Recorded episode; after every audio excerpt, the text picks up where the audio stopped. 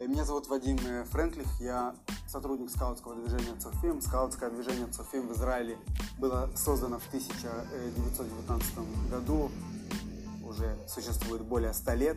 У нас примерно 100, 100 тысяч скаутов по, по, всей, по всей стране с э, Кириат Шманы, самая северная точка, и южная э, точка это Эйла, 220 клубов, да, называются на иврите Шватим. Мальчишки и девчонки с 4 по 12 класс занимаемся неформальным, неформальным образованием. В скобочках скажу то, что не успевают преподавать в школе.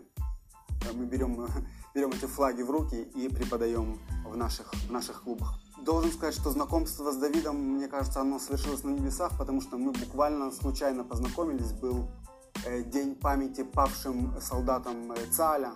Первая шеренга, это были, это были ветераны. Я увидел э, Давида, зельвенского донатора Попорта, которые шли впереди. Я подошел и, и решил познакомиться.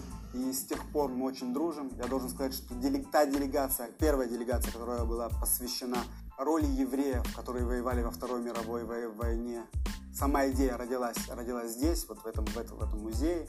Если есть делегации, которые посещают э, Польшу, то есть и место делегациям, которые должны посетить и Ленинград, и Сталинград, и Москву.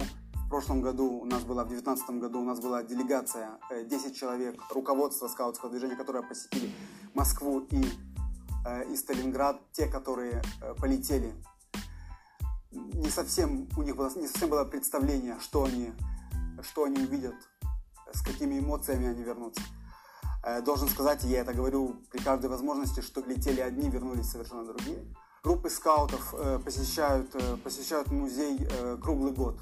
Не всегда получается в том ритме, в котором мы хотели бы, но круглый год мы посещаем этот, этот музей. Давид меняет вообще эм, эм, мышление здесь, в этом музее. То есть он формирует совершенно другое, другое мышление. Ребята говорят, что э, я не хочу быть, э, ну, образно, да, говорят, я не хочу быть внуком э, Холокоста, я хочу быть внуком, э, внуком Победы. И должен сказать, что на самом деле, когда начинают немножко копать, копать в своих, в своих корнях, в своей семейной истории, понимают, что у кого-то прадед или прапрадед э, упал под Орлом, у кого-то э, кто-то воевал и так далее, и так далее, и так далее. И они начинают на самом деле понимать, что это их история, которую на самом деле им никто не, не рассказал, никто им не, э, не, не преподавали и так далее.